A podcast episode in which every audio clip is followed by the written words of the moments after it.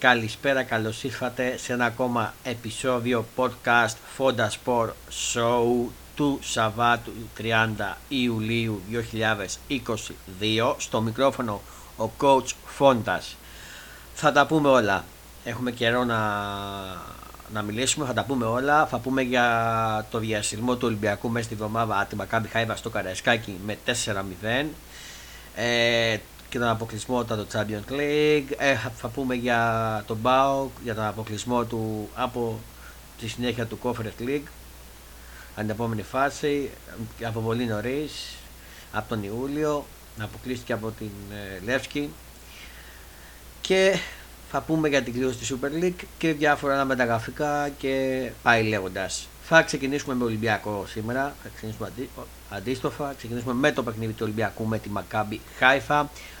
Ε, 0-4 διαστημός πραγματικά. Ο Ολυμπιακός δεν φαινόταν. Πάμε όμως να ξεκινήσουμε με τις δύο δεκάβε και πώς κατεβάσανε οι δύο coach τους, ε, την ομάδα. Ξεκινώντας από τον γηπεδούχο Ολυμπιακό που ο Πεύρο Ματίνς κατέβασε την ομάδα με 4-3-3 κάτω τα βοκάρια ο Βασλίκ, ο Βεσάλικο, ο Μανολάση, Σέκε Ρέατζουκ στην άμυνα, η τετράβα, Καμαρά, Κανέ, Μπουχαλάκης, η τυπλέτα στο κέντρο και μπροστά ε, Ζίγκελάγκερ, Τικίνιο και Μασούρας. Η Μακάμπι Χάιβα κατέβασε τον Γκοέν κατά τα βοκάρια, 4-3-3 και αυτή, τον Γκοέν κατά τα βοκάρια, το γνώριμό μας Σούγκρεν από τη μία από δεξιά που ήταν στον Άρη Πέση, τον Μπλιάνιτς που απασχόλησε την, την άμυνα στο κέντρο μαζί με τον Γκολ Γκόντερμπεκ. Από την αριστερά τον Κορμούντ, η τριπλέτα στο κέντρο Τσέρι, ο Λάβη και ο Μοχάμετ. Και μπροστά ο, Χα, ο Χαζίζα, ο Βιέρο και ο Ντέιβιτ. Αυτή είναι η γενικά τη Μακάμπη. Ε, ένας Ολυμπιακός που κατά τη γνώμη μου δεν ήταν καθόλου καλός. Δεν μπήκε στο παιχνίδι και στα δύο παιχνίδια κατά τη γνώμη μου κέβησε η ομάδα που ήταν καλύτερη και βγήκε πήρε αυτή την πρόκληση Μακάμπη η οποία κατάφερε μόλις το 5ο λεπτό να προηγηθεί με 0-1 από το πολύ ωραίο κτήμα φάουλ του Τσέρι. Ε, ο Βαβαστλίκ δεν μπορούσε να κάνει τίποτα. Ε, ο Ολυμπιακός ε, ισοφάρισε με ένα κόνα, αλλά ε, Καλώς ακυρώθηκε για χέρι του Μπουχαλάκη, γιατί όπως είπαμε και στη φάση του replay ε, που έδειξε η Κοσμοτέ TV, ήταν χέρι για κουμπί στο χέρι του Μπουχαλάκη. Επίσης ο Ολυμπιακός διαβηματεύτηκε για ένα πέναλτι για χέρι του Πιάνιτ. Κατά την δική μου γνώμη τώρα εντάξει λίγο τραβηγμένο να βινότανε. Ε, από εκεί και πέρα δεν έκανε τίποτα ο Ολυμπιακός, καμία φάση και στο 1-0 πήγε στο ημίχρονο ε, η Μακάμπη στο δεύτερο ημίχρονο μπήκε πιο αποφασισμένο Ολυμπιακός. Είχε μπει κουρασμένος, δεν είχε μπει καν στο ματ. Ούτε στο δεύτερο ημίχρονο. Εκεί που λέγαμε ότι θα την στο δεύτερο ημίχρονο με κάτι διαφορετικό. Δεν αντέβρασε. Λάφι επιλαφών. 0-2 για τη Μακάμπη με το Χαρίτζα. Σε αντεπίθεση. Και σαν να μην έφτανε αυτό, κάνει αλλαγή. Κάνει αλλαγή ο Μαλτίν. Βάζει μπει αντί του Κανέ. Και βάζει και κουντέ αντί του Τζιγκελάνκερ. Ε, θα τα πω όλα για την δεκάδα γιατί σε λίγο την άποψή μου γι' αυτά. 0-3 στο 63 μόλις 2 λεπτά, στο 65 μόλις 4 λεπτά μετά το δεύτερο γκολ γίνεται και 0-3 με τον Πιέρο. Ο ίδιος Χόρερ ξαναχτυπάει σε αντεπίθεση. Κάνανε πάτε στην άμυνα γιατί η άμυνα δεν υπήρχε. Δεν υπήρχε γιατί η Μανολάς και Σισε ήταν πιο τραγική πεθαίνεις. Ε, στο 8 γίνανε αλλαγή για τη Μακάμπη και στο 86 σε μια ακόμα τεπίρεση από ένα μακρινό σου την γίνεται το 0-4 από τον ε, Μοχάμετ Αμπουφανή και κλείβωσε το παιχνίδι. Ο Ολυμπιακός κάτω των μετρίων, λάθος τακτική του Μαρτίνς. Κατά τη γνώμη μου, ο Μαρτίνς έχασε το παιχνίδι. Δεν γίνεται στα δύο παιχνίδια να μην ξεκινάς τον Αραμπί, να έχεις μια αιμονή να μου ξεκινάς το Δικίνιο, ο οποίος δεν φαίνεται, πραγματικά δεν φαίνεται ότι είναι στα τελευταία μάτς να μου τον ξεκινάς ε, και να μην μου βάζεις τον πρώτο σκόρερ σου και στο ποτάθλημα αλλά και στην Ευρώπη τον Ελαραμπή. Δηλαδή εντάξει, άκουσαν, άκουσαν. Επίσης, εγώ δεν μπορώ να καταλάβω γιατί τη μη χρησιμοποίηση του Ακιμπού ούτε καν σαν αλλαγή αλλά ούτε καν βασική αντεκάβα. Για μένα έπρεπε να παίξει με 4-3-2-1 Ολυμπιακός και να παίξει με Ακιμπού μπροστά και να παίξει πιο μπροστά τον Ακιμπού ο Ελαραμπή για να έχει, τα, για να έχει την πίεση. Μανολάς είσαι η πιο τραγική πεθαίνεις σε άμυνα. Άμυνας συνταξιούχο. Μανολά θα μπορεί γιατί παίζει ακόμα μπάλα. Για, ακόμα παίζει και παίζει τον Ολυμπιακό συγκεκριμένα. Χωρίς να αφήξω κανένα, δεν βλέπετε. Δεν βλέπετε και καλώ δεν παίζει στην εθνική ο Μανολάς. Ε, κατά την ταπεινή μου γνώμη. Ε, Σισε πολύ χάλια. Ο, ο μόνος ο Ζιγκελάγκερ και ενώ μεταγραφή εμένα δεν, μου, δεν με ικανοποίησε, δεν μου έδειξε κάτι. Επίσης ο Βεσάλικο ο μόνος που ήταν καλός για μένα. Ωραία τζουκ τραγικό. Επίσης δεν μπορώ να καταλάβω το άλλο. Έχεις το Φουρτούνι που μπορεί να έχει περάσει τη διοχεία του, αλλά ο Φουρτούνι έχει τη δημιουργία. Αυτή τη στιγμή στον αγώνα και στα δύο παιχνίδια δεν υπήρχε δημιουργία στο παιχνίδι. Ο Φουρτούνη μπορούσε να σου δημιουργήσει, να βγάλει την παλιά μπροστά και αυτά. Και μου λες ότι ο Φουρτούνη δεν τον υπολογίζω πρέπει να φύγει από την ομάδα. Δηλαδή, άκουσαν άκουστον. Δεν μπορώ να το καταλάβω γιατί. Οι αιμονές του Μαρτίνς είναι αυτό. Τώρα, τι με γενέστε από εδώ και πέρα για τον Ολυμπιακό. Θα αλλάχτεί ο προπονητής. Είναι η λιμένη απόφαση από ό,τι διαβάζω στα site και από ό,τι έχω ακούσει από τους ε, στο ραδιόφωνο. Ανα, ε, αυτό που έχει γίνει είναι ότι περιμένει να συμφωνήσει με τον προπονητή αυτόν που θα πάρει και αμέσως αποχωρήσει ο Μαλτίνς. Ε, τώρα θα με ρωτήσετε με τη Σλάβια με, τη, με τη... Ναι, καλά είπα, Σλάβια με τη Λάβας. Σλάβια με τη Λάβας. Με ποιο προπονητή θα πάει, δεν ξέρω. Δεν ξέρω αν έχουμε εκπλήξει μες στην εβδομάδα. Δεν ξέρω τίποτα. Αλλά το σίγουρο είναι ότι ο Μαλτίν θα φύγει και καλώς θα φύγει. Για μένα είχε κλείσει από πέσει ο κύκλος. Στον Ολυμπιακό τον είχαμε δει στα playoff, ήταν ο πιο τραγικός. Πεθαίνεις. Είχε χαθεί μπάλα, είχε χαθεί όλα. Έχει κάψει και τους παίκτες ο Μαλτίν και τους καλούς παίκτες που είχε και τι μεταγραφές. Δεν βγαίνουν και κατά την παιχνίδι μου γνώμη από τότε που φύγε ο Μοντέστο δεν υπάρχει κάποιος να φέρει κάποιο καλό παίκτη. Ένα αυτό. Ε, και θα πω και κάτι άλλο εισαγωγικά. Κάποιο καταλάβει θα καταλάβει ότι η Νότιχαμ θα κάψει τον Ολυμπιακό φέτος. Αυτό θα πω. Κάτι, τίποτα. Η Nottingham Forest θα κάψει τον Ολυμπιακό και όποιος κατάλαβε, κατάλαβε. Αυτά για τον Ολυμπιακό. Ο Ολυμπιακός τώρα θα σας πω σε λίγο τα νέα του και αυτά. Μάλλον όχι σε λίγο, θα στα πω τώρα. Τώρα πριν πάω στο παιχνίδι με τον Πάο. Διαβάζω στο.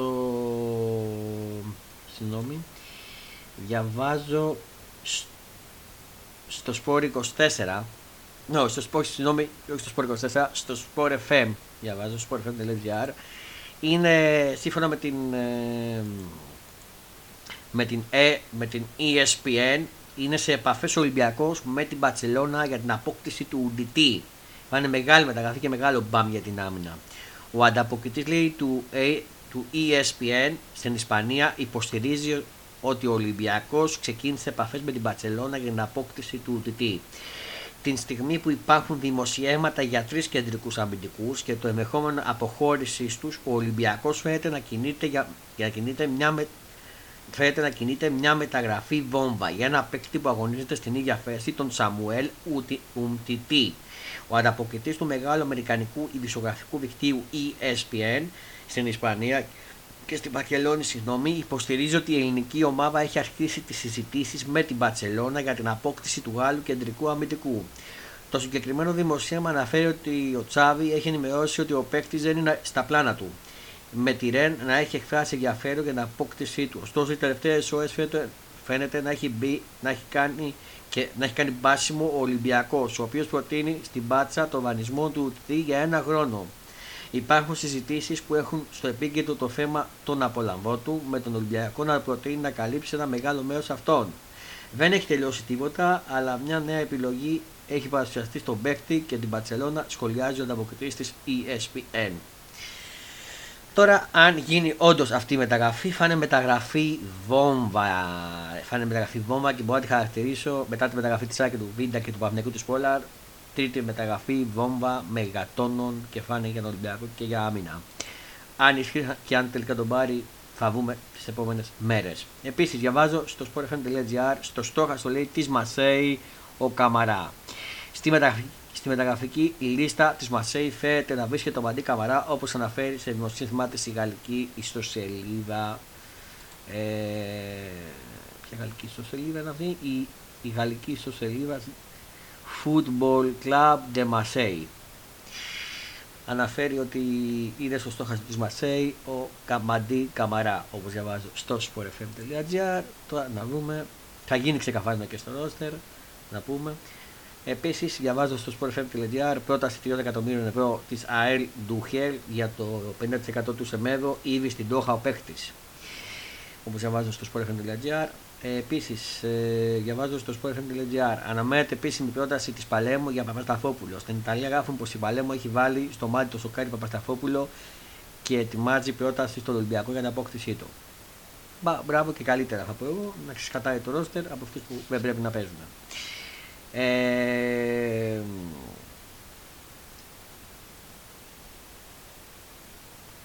λοιπόν, όσον αφορά τώρα τον προπονητή, διαβάζω ε, στο sportfm.gr παραμένει ψηλά ο Καλμπεράν ανοιχτός σε προτάσεις για αρκετούς παίκτες Ολυμπιακός.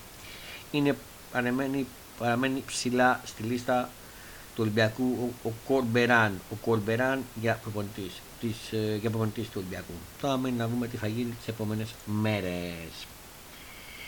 Ε,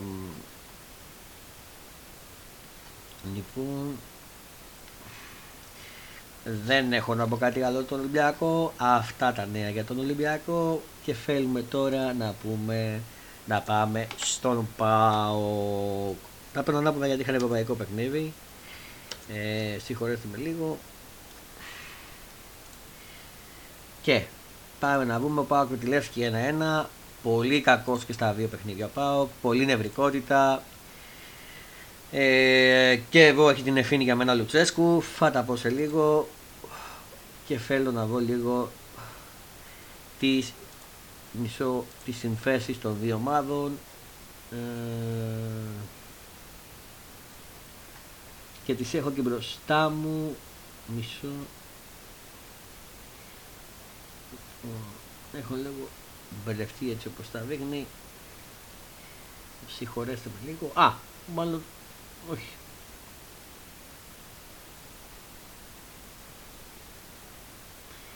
Λοιπόν.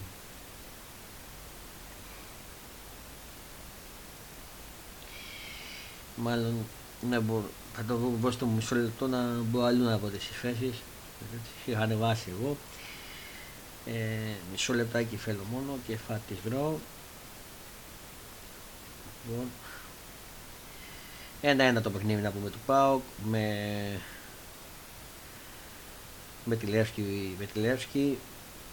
Και μόλις τις βρήκα λοιπόν ο ΠΑΟΚ κατέβηκε με ένα σύστημα 4-2-3-1 κάτω τα βοκάρια ο Κοτάνσκι, Λίρατζης, Ίγκασον, Κάργας και Ράφα Σοάρες, Ντούκλες Ακούστο και Κούτιτς η άμυνα, Αντρέα Ζίκοβιτ, Τιάγκο Ντάντας και Κουαγλιάτα η τυπλέτα ε, στα εξτρέμ και πίσω το επιθετικό ήταν ο Τιάγκο Ντάντας και μπροστά ο, Να, ο Νάρεϊ. Ο Νάρεϊ. Τώρα για την ε, Λεύσκη. Ο Μιχαγιόν κατά τα δοκάρια, ο, ο Κότομπα, ο Σούμπεκ, ο, ο Πέτρι, ο, ναι, ο Πέτρης, ο, ο Κόρχεν, ο, στην τετράδα της άμυνας ο, Μιλ, ο Μιλόνοφ, ο, Βαντε, ο Βαντεκάπ, ο Γκρότσχιεν, ο Ρονάλντο, Μπάρι και ο Γουέλτον Φελίπε ήταν η τυπλέτα μπροστά. 4-3-3 για τη Λεύσκη. Αυτά όσον αφορά στην δεκάβα του ΠΑΟΚ και του αγώνα. Τώρα, ο ΠΑΟΚ ήταν πολύ, πολύ κακός σε ό,τι αναφορά το παιχνίδι του και εντάξει, μπήκε λίγο δυνατά, ήταν και πολύ νευρικός, αλλά κατάφερε να μείνει πίσω στο σκορ στο 25 με τον γκολ του Ρονάλντο Σέζα Σουάρες από το λάθος γύρισμα του Λίρατζη, ο οποίος έκανε το πιο κακό του παιχνίδι ο Λίρατζης που έχει το πρώτο στον Μπάοκ. Πολύ κακός ο Λίρατζης, 0-1, προηγήθηκε η η Λεύκη. Από εκεί πέρα πάω πίεσε, πίεσε, αλλά δεν έκανε. Πίεσε στο πρώτο εμίχωνο, αλλά δεν κατάφερε να ισοφαρίσει. Και μπαίνουμε στο δεύτερο εμίχωνο, έγιναν δύο αλλαγές πριν μπει τον γκολ του Πάοκ. Με τον Diego Μπίσεσμπαρ να μπαίνει και τον Νικόλας Κουαλιάτα να βγαίνει και ο Βιερίνη αντί του Ράφα Σοάρες. Στο 46 αλλαγές και στο 58 η πίεση Στο 56, συγγνώμη, στο 56 η πίεση του Πάοκ απόβωσε καρπούς, έγινε το 1-1 με τον Διάγκο Ντάντας. Από εκεί πέρα πίεζε ο Πάοκ, πίεσε δύο ανόητες κάλτες του, που πήρε ο Κάργας, μία στο 63 κίτρινη και μία, μάλλον μία κίτρινη στο 63 πήρε ο Κάργας.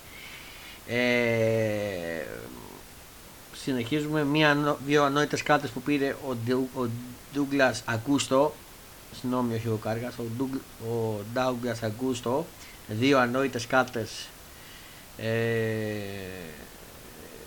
και αποβλήθηκε και με 10 παίκτες ο Πάο και σαν να μην έφτανε αυτό πίεζε πίεζε μένει και με 9 αποβολή του Βιερίνε και αυτός στην Εύρα ανόητες διπλή κάρτα στην ίδια φάση Πήγε αλλά δεν έκανε τίποτα και με 9 παίκτες και δεν κατάφερε να κάνει κάτι και με το τελικό 1-1 και έχουμε τον αποκλεισμό του ΠΑΟΚ σε μήνα Ιούλιο τα αποκριματικά μετά από πολλά χρόνια.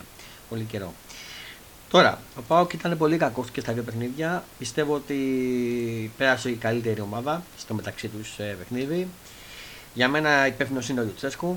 Επίσης, όπως έχω πει, ο ΠΑΟΚ δεν κάλυψε τα κενά που είχε πέσει κυρίως στην άμυνα, δεν πήρε αμυντικό να καλύψει την άμυνά του. Μου παίρνει τον Κάργα, ο οποίος Κάργα δεν κάνει για Ευρώπη, δεν κάνει για Πάο, για μεγάλη ομάδα. Ο Κάργας είναι για Παντιάννα, Αστέρα και τέτοιες ομάδες. Δεν κάνει για μεγάλη ομάδα, δεν, δεν μπορεί να καλύψει άμυνα. Και φάνηκε και στα δύο παιχνίδια και από τα φιλικό και στα δύο ευρωπαϊκά παιχνίδια. Πλήρωσε τις ε, αργές επιστροφές του στις αντεπιφέρειε του Πάοκ πλήρωσε ότι η άμυνα του μπάζει και από δεξιά δεν πήρε κάποιο παίκτη του Βιερίνια. Ε, Επίσης δεν είχε δημιουργία μέχρι να μπει ο Μπίσεσμπαρ, για κατά τη γνώμη μου. Με τον που μπήκε ο Μπίσεσμπαρ έγινε δημιουργία και μπήκε το γκολ. Ε, δεν έχει επιθετικό. Μετά τον τραυματισμό του Λιβέα και ο οποίος ο Λιβέα βγάζει πολλούς τραυματισμούς, δεν έχει κάποιο επιθετικό. Ο Ναρή, εμένα δεν μου φάνηκε ότι είναι έτοιμος και δεν νομίζω ότι μπορεί να βοηθήσει. Θέλει επιθετικούς επίπεδου Ολιβέρια και πάνω ο Πάοκ για μπορεί να καλύψει.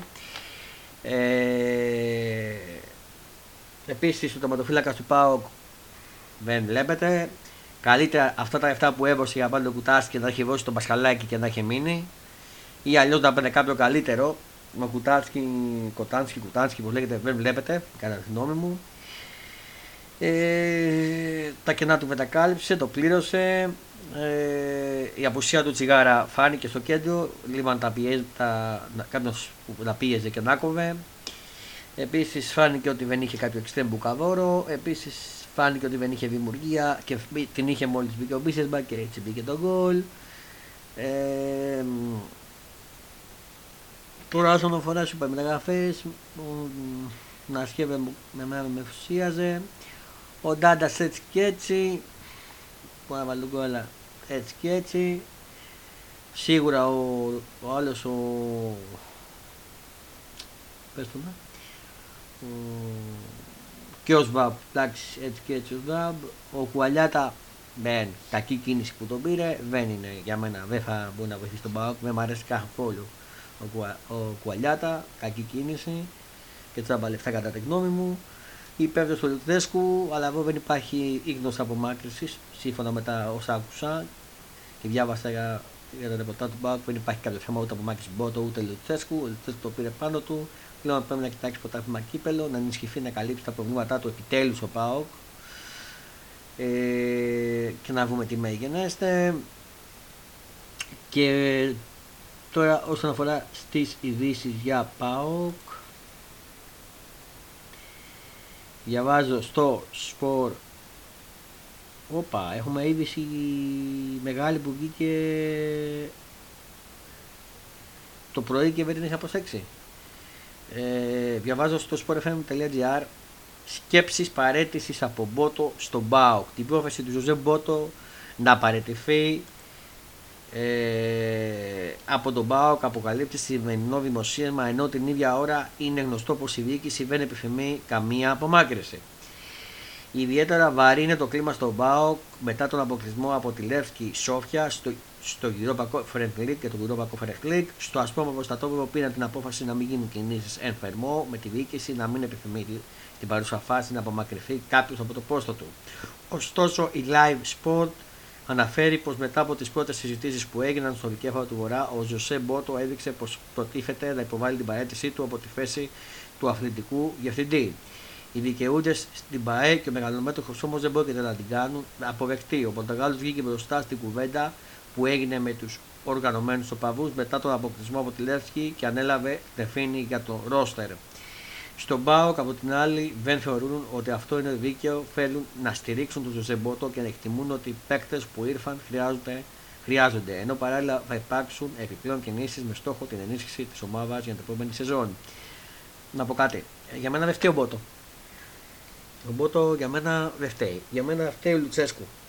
Ε, για μένα, εγώ πιστεύω ότι εδώ και πολύ καιρό έχει κλείσει ο Λουτσέσκου, ο κύκλος του Λουτσέσκου στον Πάοκ. Και από εδώ γιατί τον ξαναπήρε πίσω. Έφυγε και ξαναγύρισε.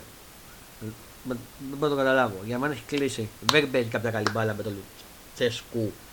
Έκανε ό,τι έκανε πέσει στο ειδικό Βακόφενετ. Μετά, όσον αφορά το ποτάσμα, έφυξε την κούρασή του και δεν φάνηκε καθόλου.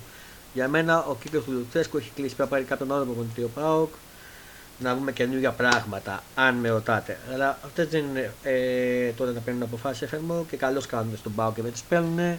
Αλλά αν, κάποιον, αν υπήρχε κάποιος, αν για κάποιον κάποιος έπρεπε να φύγει κατά τη δικιά μου γνώμη, αυτός ήταν ο Λουτσέσκου.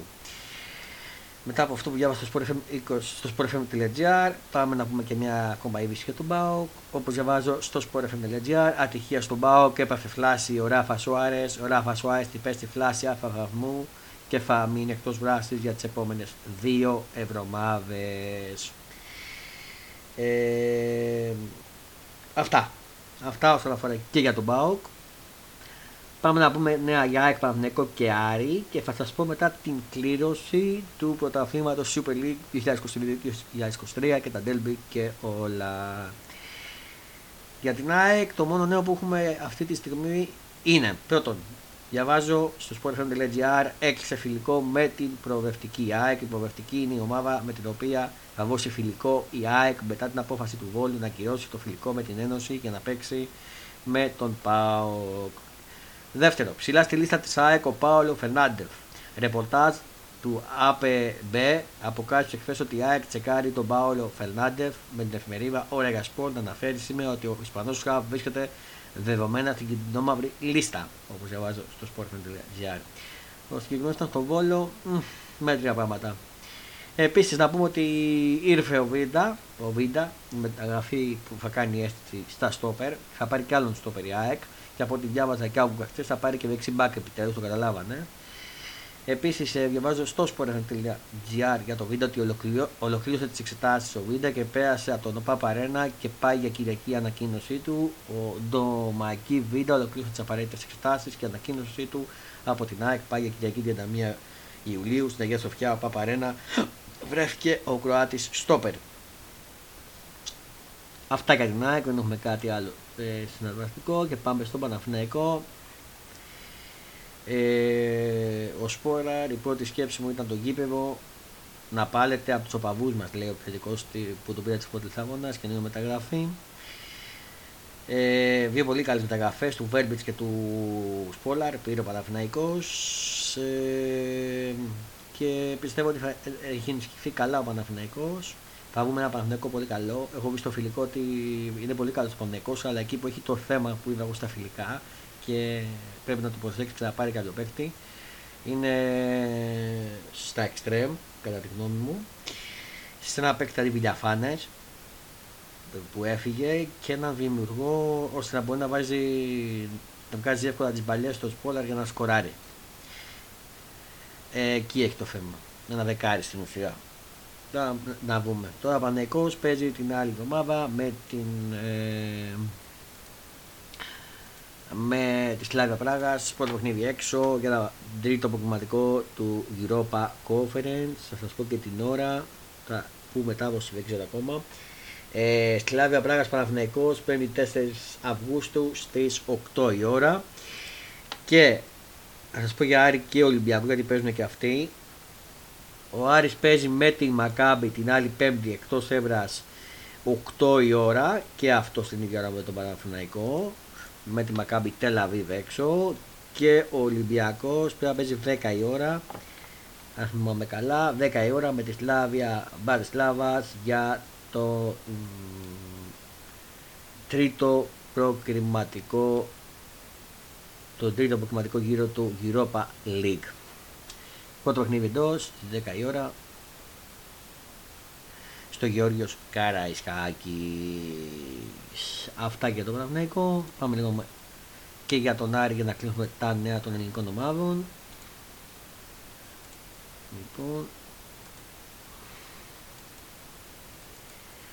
Ωραία. Μισό.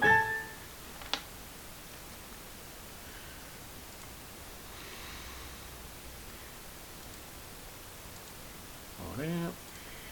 Ο Άρης, από ό,τι διαβάζω, διαβάζω στο sportfm.gr χωρίς Ευήνιο αλλά με, με, αλλά με Μανού Γκαρφία η ευρωπαϊκή λίστα του Άρη. Ο Άρης ανακοίνωσε την ευρωπαϊκή του λίστα για τα ερχόμενα μάτς με τη Μακάμπη Τελαβίβ στην οποία περιλαμβάνεται κανονικά ο Μάντου Γκαρφία και απουσιάζει ο ανέτοιμος Σελβίνιο.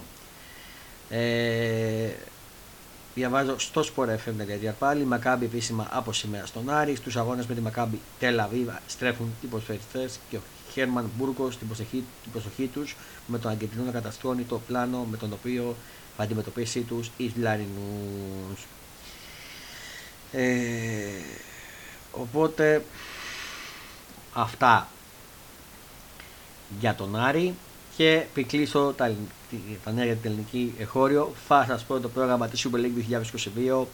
Πρωταγωνιστική 20 Αυγούστου με τα παιχνίδια Άρης Λεβαγιακός, Ατρόμητος Σόφι, Βόλος Αστέρας Τρίπολης, Ολυμπιακός Παντιάνα, ΠΑΟΚ Πανετολικός, Παναθηναϊκός Γενικός, Λαμία, ΑΕΚ. Ε, τα ντέρμπι ξεκινάνε από την τρίτη αγωνιστική με το πρώτο ντέρμπι να είναι το ντέρμπι της Θεσσαλονίκης ανάμεσα στον Άρη και τον Παναθηναϊκό. Ε, στον Άρη και τον ΠΑΟΚ, συγγνώμη, την πατρίδα Θεσσαλονίκη, Παναθηναϊκό, συγγνώμη, τον Άρη και τον ΠΑΟΚ. Συνεχίζονται, αν θυμάμαι καλά, την έκτη αγωνιστική με το παιχνίδι ΠΑΟΚ Παναθηναϊκός. αν θυμάμαι καλά, ναι. Ναι, σωστά. Έκτη αγωνιστική. Μετά Πάμε για να δω. Ε, μήπως έχουμε και νωρίτερα κάποιο μάτς.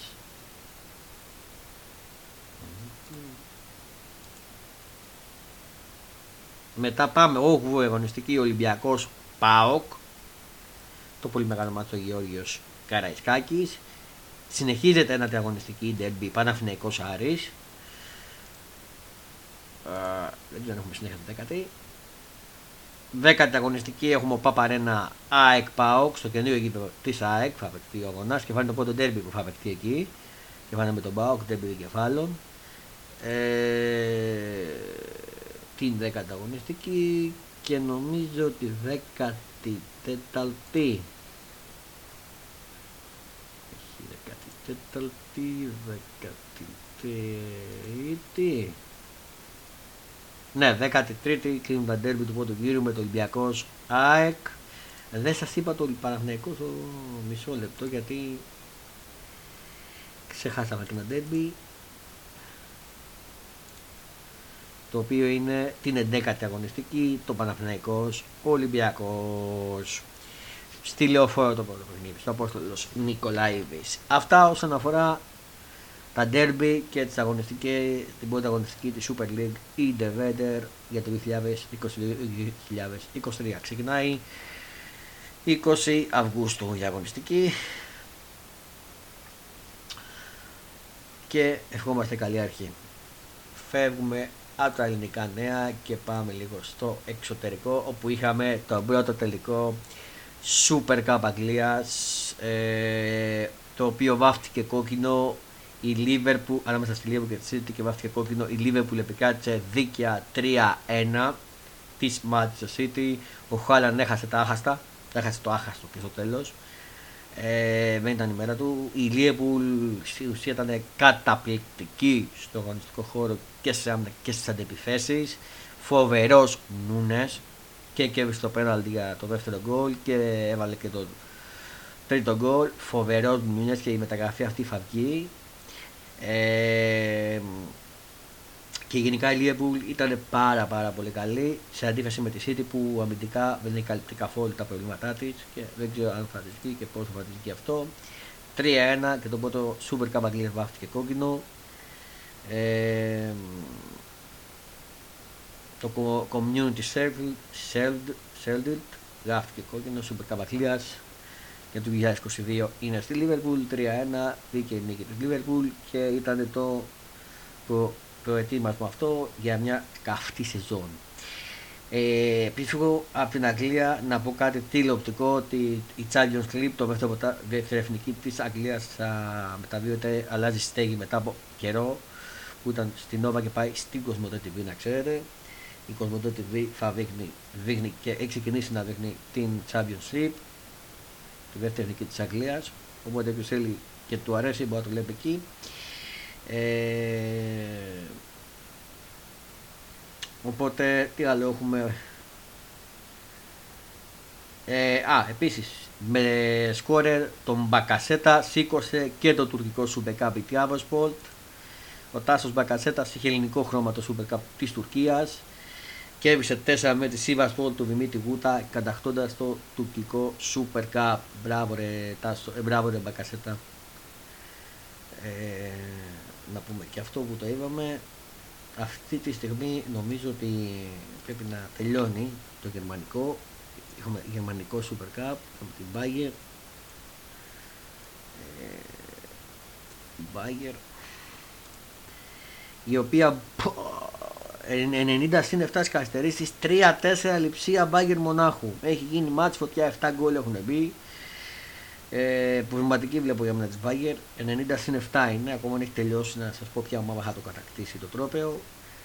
Καταπληκτικό Super Cup Γερμανίας και εκεί το πρώτο της σεζόν. Για να δω τον Άγιαξ πόσο τελείωσε και ποιος το πήρε. Έπαιρνε με την Αϊχόμεν για το Super Cup Ολλανδία. Λοιπόν, λοιπόν, τελείωσε το παιχνίδι. Η Αϊχόμεν κατακτά το πρώτο τρόπαιο της σεζόν στην Ολλανδία κερδίζοντας 5-3 τον Άγιαξ. Φανταστικό μάτσο, το είπα λίγο μέχρι το 2-1. Από εκεί και πέρα δεν μπορούσα να δω. Είχε μην, είπα ότι έμεινε, α, βλέπω ότι έμεινε με 10 παίκτες ο Άγιαξ. 8 γκολ. 8 γκολ το παιχνίδι, 3-5. Φανταστικό μάτσο και αυτό. Το πρώτο τρόπο στην Ολλανδία πάει στην Αϊχόβεν με 5-3. Αυτή τη στιγμή παίζει και η Πόρτο για το πρώτο Super Cup Πορτογαλίας. Για να δω η Πόρτο τι κάνει. 2-0 ήδη στο 43 η Πόρτο κερδίζει την Τοντέλα. Ε, στο πρώτο ημίχρονο πάμε για δεύτερο. Μπράβο ρε Πόρτο. Ε, όπως διαβάζω για να δω αν τελείωσε η Γερμανία αν τελείωσε η Μπάγκερ και αν το κατακτά 90 συν 8 3-5 και άλλο γκολ η Μπάγκερ και άλλο γκολ η Μπάγκερ 3-5 κυρίες και κύριοι. Σκόρερ, να σας πω και το σκόρερ της κάθε ομάδας. Για την Μπάγκερ Τζαμάλ Μουσια, Μουσιαλά, Σαντιάγκο Μανέ. Ο Μανέ στον τομπούτο του σε επίσημο σκοράρι. Με τη φανέλα της Μπάγκερ. Ε, Μπεζ, Μπεζεμέν Παβάρ και Σέντς Γκάμπρι στο 65. Ποιο το βάλε το πέμπτο βήμα λέει εδώ. Ε, Γκάτι Λιψία, ο ο Ντάνι Χάλτσμπεκ, ο Κριστόφ Νιαού, Νια, Νικουνιού και ο Ντάνι Όνμο. Φεύγουμε από εδώ, πάμε λίγο να δούμε κάποιο ε, κάποια άλλα νέα για το εξωτερικό. Αύριο έχουμε και το Super Cup Γαλλίας, ε, Παρέτζε Ναντ, θα σας πω και τι ώρα.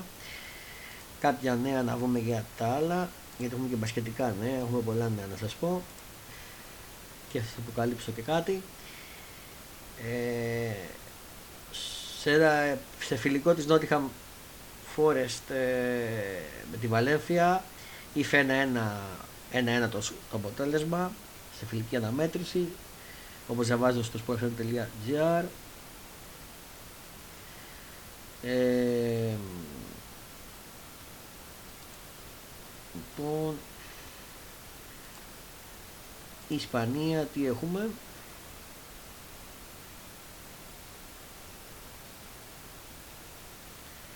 Ε, Ο Τσάβη είπε, διαβάζω στο sportfm.gr, ο Τσάβη είπε για το Μέση ότι αν τον φέρω πίσω στην Πατσελόνα, είπε ξεκάθαρα ναι. Ε, λοιπόν, στην Πλαουγκράνα της Μπαρσελόνα ο Κουντέ και η ρήτρα στον Θεό όπως διαβάζω στο sportfm.gr η Μπαρσελόνα επισημοποίησε τη μεταγραφή του, Ζι, του Ζιλ Κουντέ ο οποίος υπέγραψε πενταετές συμβόλαιο και τοποθετήθηκε η ρήτρα του στο 1 δις ευρώ παιδιά Παναγία μου, 1 δις ευρώ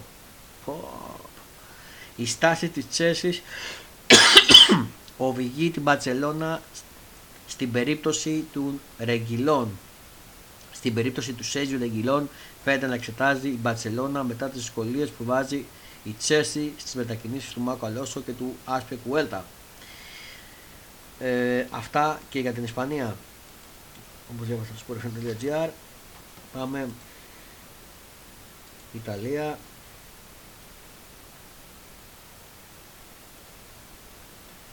Ε, δεν βλέπω κάτι.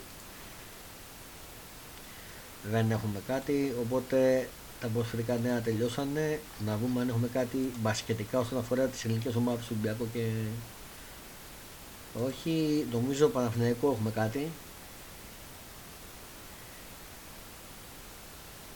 Έχουμε έχουμε έχουμε ε, βγήκε, ανακοινώθηκε το φετινό του ΝΟΑ στη μνήμη του Παύλου Γιανακόπουλου που γίνεται κάθε χρόνο και οι ομάδες που θα, που θα παίξουν φέτος θα γίνει 20 και 24 Σεπτεμβρίου στο ΟΑΚΑ. Ο Παναθηναϊκός θα παίξει με οι ομάδες που θα είναι, είναι η ΕΦΕΣ Ανατολού, η Πρωταθλήτρια Ευρώπης ΕΦΕΣ Ανατολού, η Μακάμπι Τέλαβι, η Μακάμπι Καλέβα, η Μακάμπι, ήθελα να πω κάτι, και η Αρμάνι Μιλάνο δυνατά παιχνίδια. Αξίζει να, να πάει.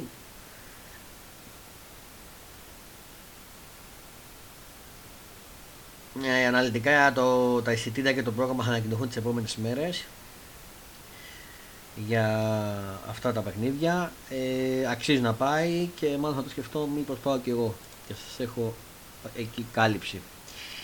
Ε, τον αγώνα. Τώρα θέλω να πάμε λίγο στα μπασκετικά για τον μπάσκετ. Γιατί βγήκε πριν από λίγο μια είδηση. Ε,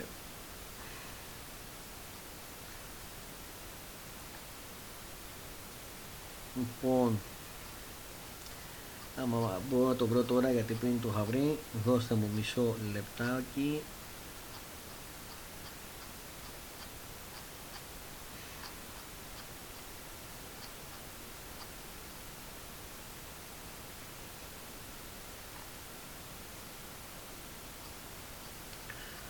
Μισό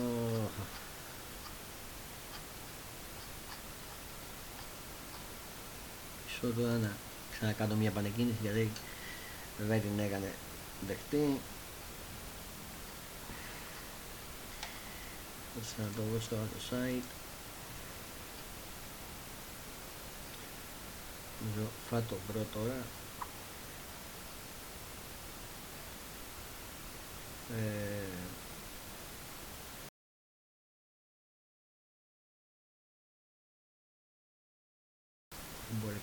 είχα δει πριν.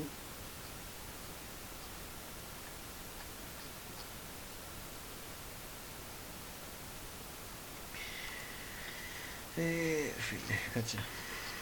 Μισό, μισό λεπτό παιδιά, μισό. Θα το βρω τώρα εγώ να μας πατήσω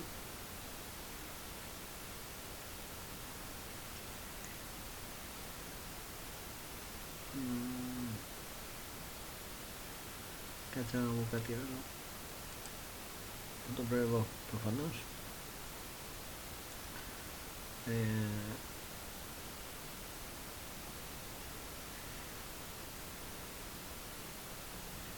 όχι δεν έχω κάτι, δεν έχω κάτι, sorry, sorry.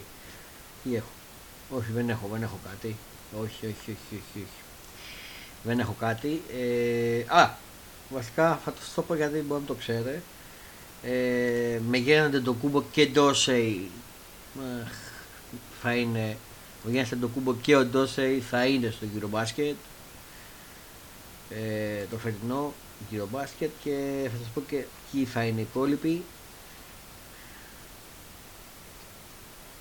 Δώστε μου λίγο να φορτώσει. Διαβάζω στο σπορ η ΕΚΟ ανακοίνωσε τα 23 ονόματα των παιχτών που αποτελούν την επιλογή του Μίτη Τούβη για τον Μπάσκετ 2022 με αυτά του Γιάννη Ντοκούμπο και του Τάλι Ντόσε να ξεχωρίζουν αλλά και τη νέα γενιά να βγαίνει μπροστά. Αναλυτικά οι, οι παίκτες, οι κλήσεις είναι Νίκος Καλα, Νίκ Καλάφης, Κώστας Παπα-Νικολάου, Κώστας Λούκας, Γιάννης Αντιτοκούμπο, Γιώργο, Γιώργος Παπαγιάννης, Θανάσης Αντιτοκούμπο, Ιωάννης Παπαπέτρου, Γιαννούλη Λαρετζάκης, Δημήτρη Αγραβάνης, Λεωνίβα Κασελάκης, Λευτέρης Μποχορίδης, Κώστας Αντιτοκούμπο, Μιχάλης Λούτζης, Τάιρελ Ντόσεϊ, Παναγιώτης Καλετζάκης, Δημήτρης Μωραήτης, Νίκος Χουγκάρ, Κωστής Γόντικας, Γιάννης Κουζετζόγλου, Κουζελόγλου, Κουζελόγλου, συγγνώμη, Άλεξ Αντιτοκούμπο, Λευτέρης Ματζούκας, Όμηρος Νετζιπόγλου και Γιώργος Τσινούλης. Αυτό που αξίζει να σημειωθεί είναι η εμπιστοσύνη που δίνει ο Δημήτρη Ιτούβης στη νέα γενιά του ελληνικού μπάσκετ, παίκτες που θα αποτελέσουν το μέλλον αυτής της εθνικής. Ε, θέλω να σας πω ότι η Ελλάδα έχει φιλικό αγώνα στις 7 η ώρα μεγάλη αναμέτρηση και φάνε και ε, οι παίκτες αυτοί για να προετοιμαστούν εν ώψη του μπάσκετ. Θα παίξει με την Ισπανία στις 9 Αυγούστου στις 7 η ώρα και εγώ ο coach Fondas για το Fonda Sport θα είμαι εκεί. Θα βγάλω βίντεο φωτογραφίες και μπορώ να κάνω και facebook live από εκεί να το δείτε στο Fonda Sport.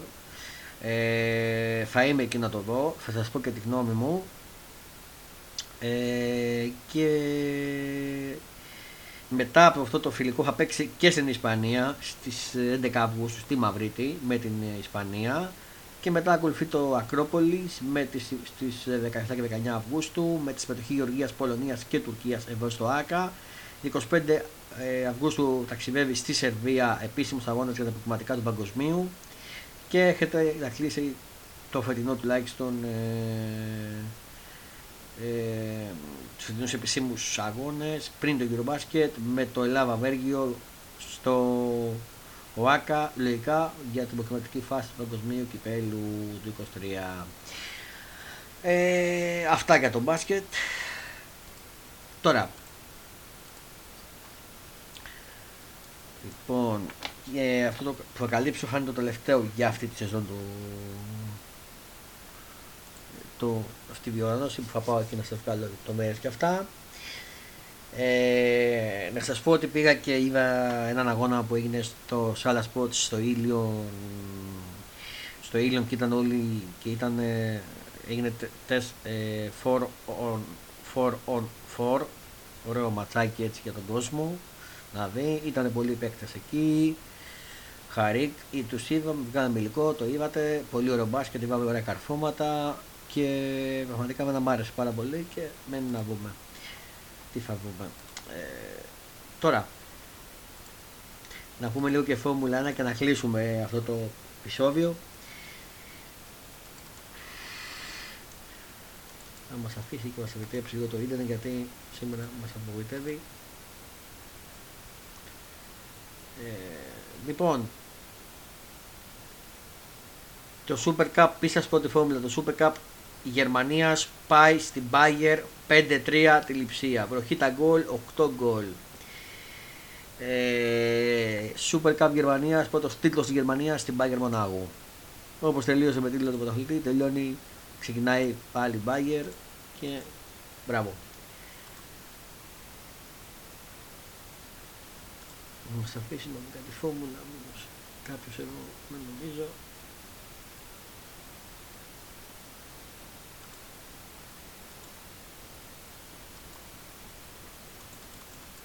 Κολλήσιμο.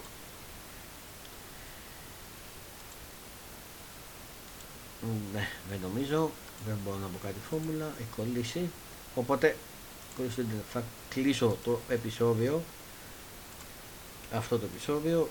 Ε, σας ευχαριστώ που είστε στα παρέα μου σε αυτό το επεισόδιο του podcast του Fonda Sport Show σε ακόμα επεισόδιο του Fonda Sport Show ο coach Fonda ήταν στο μικρόφωνο Ήταν το επεισόδιο του Σαββάτου 30 Ιουλίου 2022. Ευχές για μια όμορφη νύχτα και ένα καλό ξημέρωμα Κυριακής.